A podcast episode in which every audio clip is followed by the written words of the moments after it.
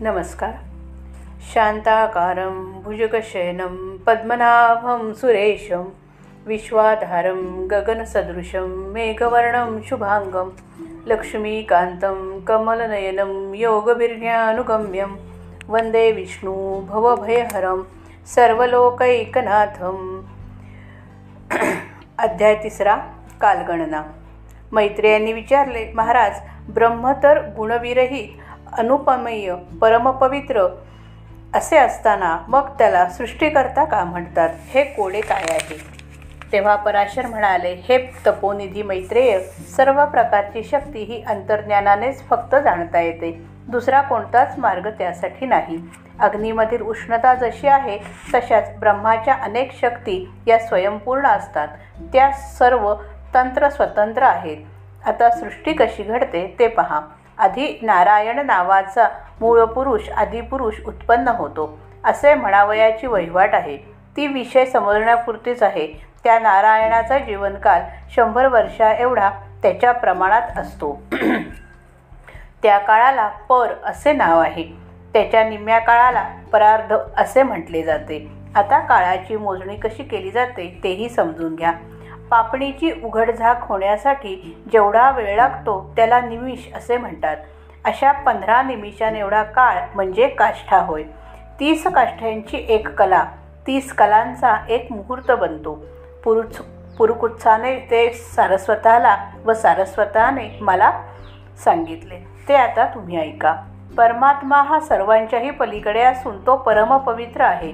निर्विकारी आहे निराकारी आहे. त्याच्याविषयी फक्त तो आहे एवढे सांगणे अशक्य आहे. तो सर्वात असूनही पुन्हा सर्वसमावेशक आहे. तरीही तो सर्वांचा आधार आहे. जेव्हा काहीच नव्हते तेव्हा तोच होता व प्रलयानंतर काहीच नसेल तेव्हाही तोच असेल. अनादी अनंत व नित्य गतिमान असा काळ तोच आहे. नंतर त्याच्यात त्याच्यातून महत्त्व उमटले. महत्त्वात रसत्व रजवतम हे तीन गुण प्रकट झाले. त्याआधी अहंकार उत्पन्न झाला. मग त्यांच्यातून क्रमाक्रमाने एकातून दुसरे दुसऱ्यातून तिसरे अशी पाच भूते निर्माण झाली. त्यांची नावे आकाश वायू अग्नी आप व पृथ्वी अशी आहेत. मग पुढे दहा इंद्रिये व त्यांच्या दहा देवता बनल्या. अकरावे मन आहे पाच ज्ञानेंद्रिये तशीच पाच कर्मेंद्रिये आहेत. या पाचही भूतांचे गुणधर्म परस्परांविरोधी स्वरूपाचे असूनही त्यांचे सामर्थ्य सुद्धा भिन्न भिन्न प्रकारचे आहे. तरीही त्यांच्या एकत्रीकरणामुळेच हे विश्व टिकून राहते. अशा या विश्वाची उत्पत्ती रजोगुणात प्रवेश करून ब्रह्मदेवाचे रूप घेऊन तो आदिपुरुष वासुदेव करतो. नंतर सत्वगुणाच्या आश्रयाने विष्णू बनून कल्पांतापर्यंत तोच संभाळ करतो. आणि कल्पांताची वेळ येते तेव्हा तमोगुणाच्या आश्रयाने रुद्र होऊन तो सर्व विश्व प्राण्यात विरघळवून टाकतो. पुन्हा पुढे केव्हा तरी तो विश्वाची रचना करतो. असा तो तीस मुहूर्त म्हणजे मनुष्यांची एक दिवस रात्र होय. अशा तीस दिवसांचा एक महिना होतो. सहा महिने म्हणजे एक अयन व दोन अयनांचे एक वर्ष होते. एका अयना एवढा देवांचा दिवस असतो आणि तेवढीच रात्र असते. देवांच्या अशा बारा हजार वर्षात चार युगे सत्य त्रेता द्वापार व कली पृथ्वीवर होऊन जातात.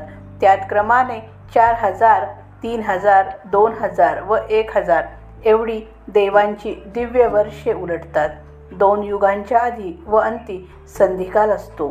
तो आठशे अधिक सहाशे अधिक चारशे अधिक दोनशे असा एकूण दोन हजार वर्षांचा असतो. अशी ही चार युगांची गणती आहे.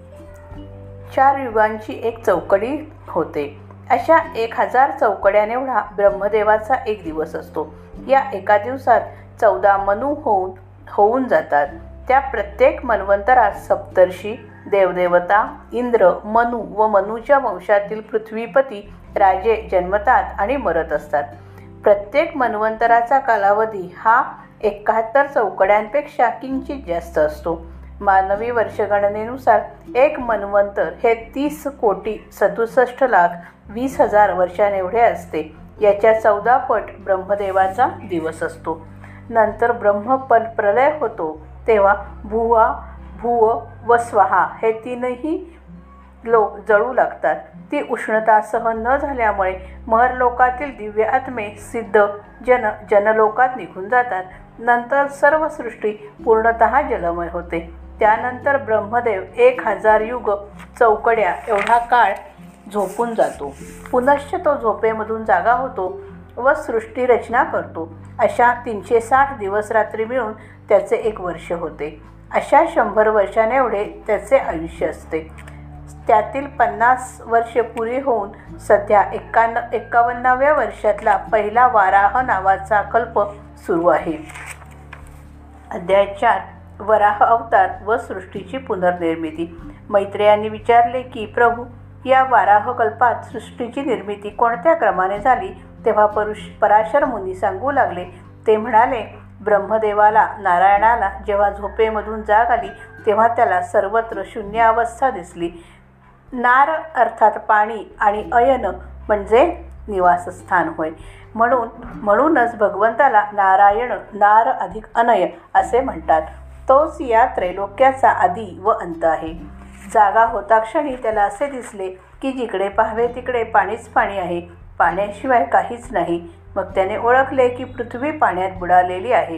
तेव्हा त्याने पूर्वी जसे मत्स्य कासव असे रूप घेतले होते तसे यावेळीही एका महावराहाचे रूप घेतले आणि त्या पाण्यात बुडी मारली.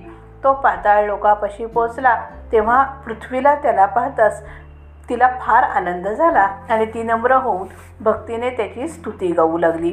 अनेक प्रकारे त्याची स्तुती करून शेवटी तिने आपला उद्धार करण्यासाठी त्याला वारंवार नमस्कार करून विनवणी केली. मग त्या वराहाने सर्व आसमंताला दणाणून टाकणारी प्रचंड गर्जना केली आणि पृथ्वीला आपल्या मोठ्या मोठ्या सोळ्यांवर उचलून घेऊन तो वेगाने पाण्यातून उसळी मारून पाण्यावर आला. त्याच्या त्या अतिप्रचंड वेगाने पाणी खळबळले व जनलोकांपर्यंत उसळले आणि तिथल्या सिद्ध महात्म्यांना त्या पाण्याने भिजवून काढले. तेव्हा त्या लोकांची फार धावपळ झाली.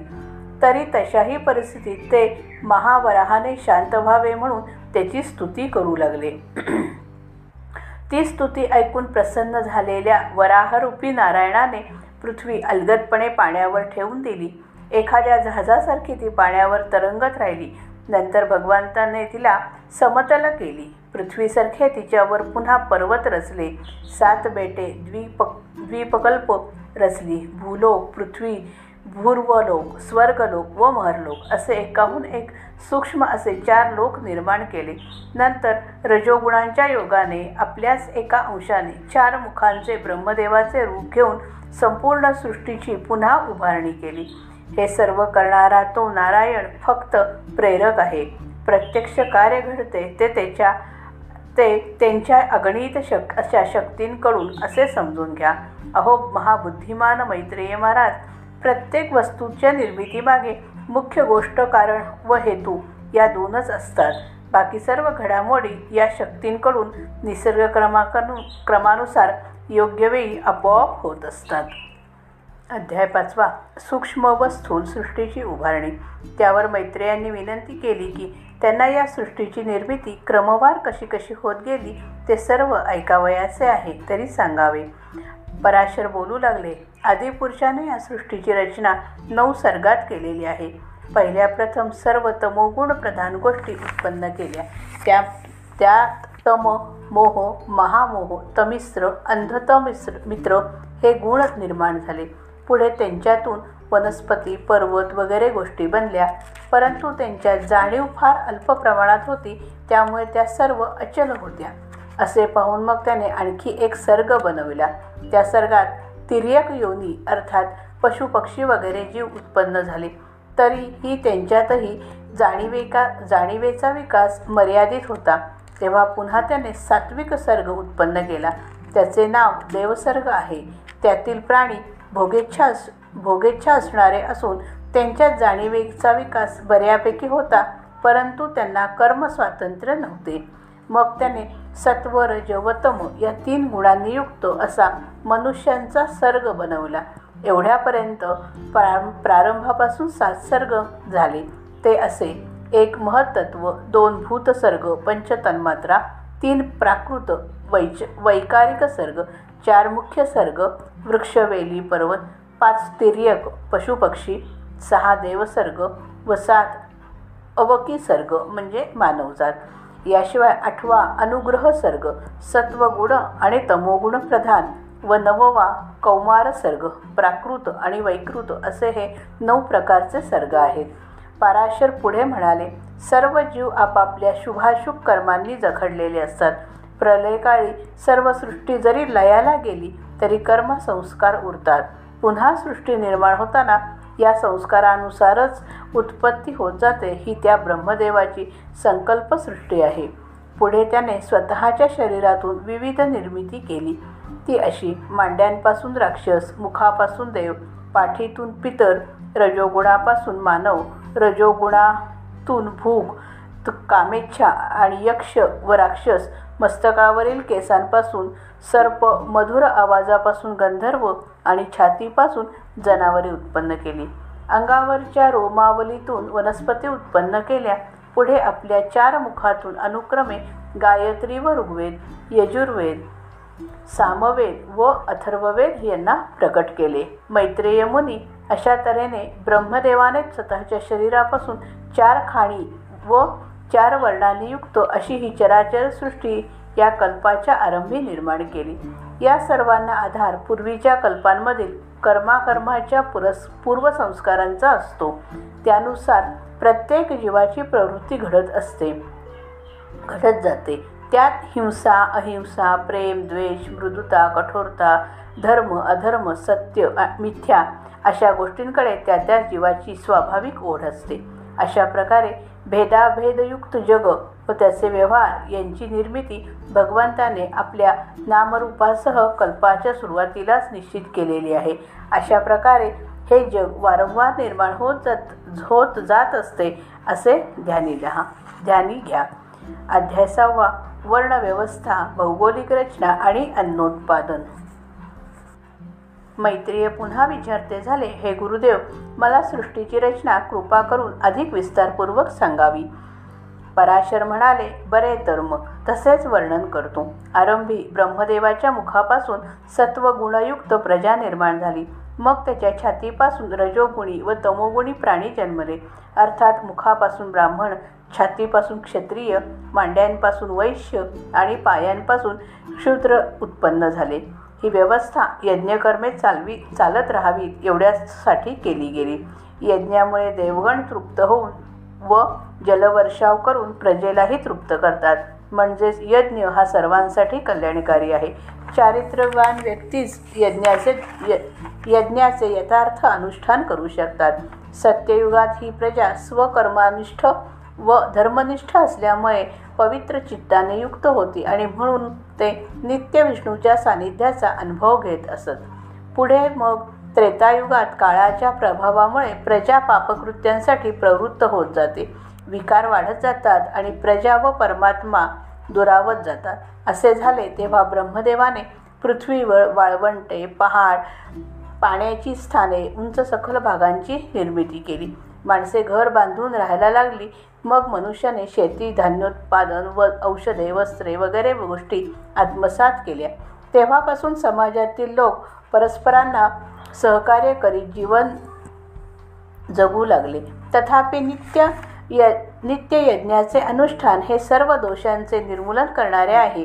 काळाच्या प्रभावामुळे दुर्बुद्धी उत्पन्न होते व त्यामुळे असे पापी लोक यज्ञ न करता उलट वेदविहित मार्गाची निंदा करीत सुटतात असो. तर सर्व प्राणी व त्यांच्या निर्वाहाची व्यवस्था जेव्हा लावून झाली तेव्हा प्रजापतीने चार वर्ण निर्माण केले व त्यांची कर्तव्ये ठरवून दिली. जे कर्मनिष्ठ ब्राह्मण असतील त्यांच्यासाठी पितृलोक युद्धात मागे न हटणाऱ्या क्षत्रियांसाठी इंद्रलोक कर्तव्य पालन करणाऱ्या वैश्यांना वायुलोक तेव्हा आणि सर्व धर्म पाळणाऱ्या शूद्रांना गंधर्व लोक अशी स्थाने वाटून दिली. अठ्ठ्याऐंशी हजार ऊर्ध्वरेता मुनी व गुरुग्रह वा गुरुगृह निवासी ब्रह्मचारी यांना एकच गती आहे. ग्रहस्थ लोकांना पितृलोक वानप्रस्थी लोकांना सप्तर्षी लोक संन्यासासाठी ब्रह्मलोक आणि आयु योग्यांसाठी अत्यंतिक मोक्ष अशी विभागणी आहे.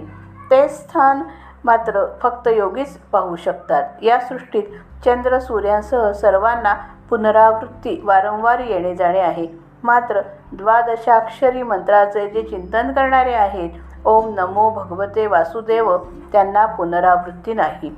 चौऱ्याऐंशी लक्ष जे एकाहून एक भयानक नरक निर्माण केलेले आहेत ते अशा लोकांसाठी आहेत की जे वेदमार्गाची निंदा करतात यज्ञांमध्ये विघ्ने आणतात तसेच आपल्या विहित धर्माचा त्याग करून स्वैराचाराने वागतात. अध्याय सातवा सृष्टीचा आणखी विस्तार.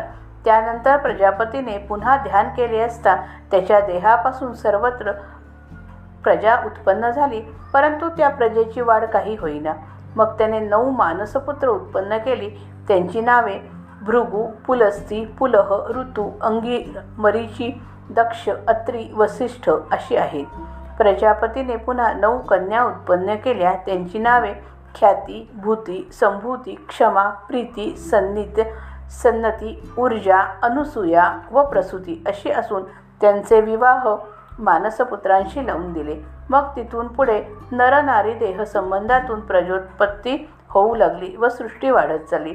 परंतु ब्रह्मदेवाचे अगोदरचे पुत्र सनक सनंदन सम सनतकुमार व सनातन असे जे होते ते परम विरक्त असल्यामुळे ते प्रपंचात गुंतले नाही. असे पाहून ब्रह्मदेवाला क्रोध आला व त्यातून सूर्याप्रमाणे तेजस्वी असा रुद्र जन्मला. तो अर्धा पुरुष व अर्धा स्त्री होता. तेव्हा ब्रह्माने आज्ञा केली की देहाचे दोन स्वतंत्र भाग कर. तेव्हा रुद्राने स्त्री व पुरुष असे दोन देह केले. त्यापैकी नरदेहाचे पुन्हा अकरा विभाग केले व स्त्री देहाचे उग्र सौम्य गौर श्यामा असे कितीतरी भाग केले. त्यानंतर ब्रह्मदेवाने प्रजेचे पालन व्हावे या हेतूने प्रथम स्वयंभू मनू निर्माण केला. त्याचा विहा विवाह शतरूपा नावाच्या स्त्रीशी झाला. त्यांना प्रियव्रत आणि उत्तानपान असे दोन मुलगे झाले. त्याचप्रमाणे प्रसूती व आकुती अशा दोन कन्या झाल्या. प्रसूतीचा विवाह दक्ष यांच्याशी व आकुतीचा विवाह रुचीबरोबर झाला. रुची व आकुती यांना यज्ञ व दक्षिणा अशी जुळी मुले झाली. त्यांना बारा मुलगे झाले. ते यामदेवाचे देवबंदे. देव झाले. दक्ष व प्रसूती यांना चोवीस कन्या झाल्या. त्यातील तेरा जणींचा विवाह धर्माशी झाला व बाकी अकरा जणींचे विवाह पुढीलप्रमाणे झाले. ख्याती व भृगू सती ख्याती व भू व भृगू सती शिव संभूती मरीची स्मृती अंगिरा प्रीती पुलस्त्य क्षमापुलः सन्नती ऋतू अनुसूया अत्री ऊर्जा वसिष्ठ स्वाहा अग्नी व स्वधा पितर. पुढे या जोडप्यांपासून उत् संतती उत्पन्न होत गेली. त्यात काम दर्प नियम संतोष लोभ श्रुत दंड नय विनय बोध व्यवसाय क्षेम सुख व यश ही आहे. याशिवाय अधर्म व हिंसा यांना अनृत व निकृती ही दोन मुले झाली व त्यांना भय आणि नरक अशी संतती झाली. पुढे व्याधी जरा शोक पुढे व्याधी जरा शोक तृष्णा क्रोध असा त्यांचा विस्तार होत गेला. हे मुनिवर्य जगताचे व्यवहार दक्ष वगैरे जे प्रजापती आहेत तेच चालवित असतात. मनु व त्यांच्या घरात त्यांच्या वंशातील राजे हे जगात जगताची नित्यस्थिती कायम ठेवत असतात. प्रलय एकंदर चार आहेत. ते असे नैमित्तिक प्राकृतिक आत्यंतिक व नित्य. यापैकी नैमित्तिक प्रलय होतो तेव्हा ब्रह्मदेव झोपी जातो. प्राकृतिक प्राकृतिक प्रलयात ब्रह्मांड प्रकृतीमध्ये विलीन होते. जेव्हा योगी ज्ञानमार्गाने परमात्म्यात फिरून जातो तो अत्यंतिक प्रलय असतो व क्षणोक्षणीची झीज होत असते तो नित्य प्रलय असे जाणा. अशा तऱ्हेने श्री विष्णू सर्वांच्या देहात राहून आपल्या वैष्णवी शक्तीच्या योगाने जगाची घडामोड करीत असतो. जो या शक्तीला ओलांडून जातो तोच खऱ्या अर्थाने मुक्त होतो. श्रीराम जय राम जय जय राम.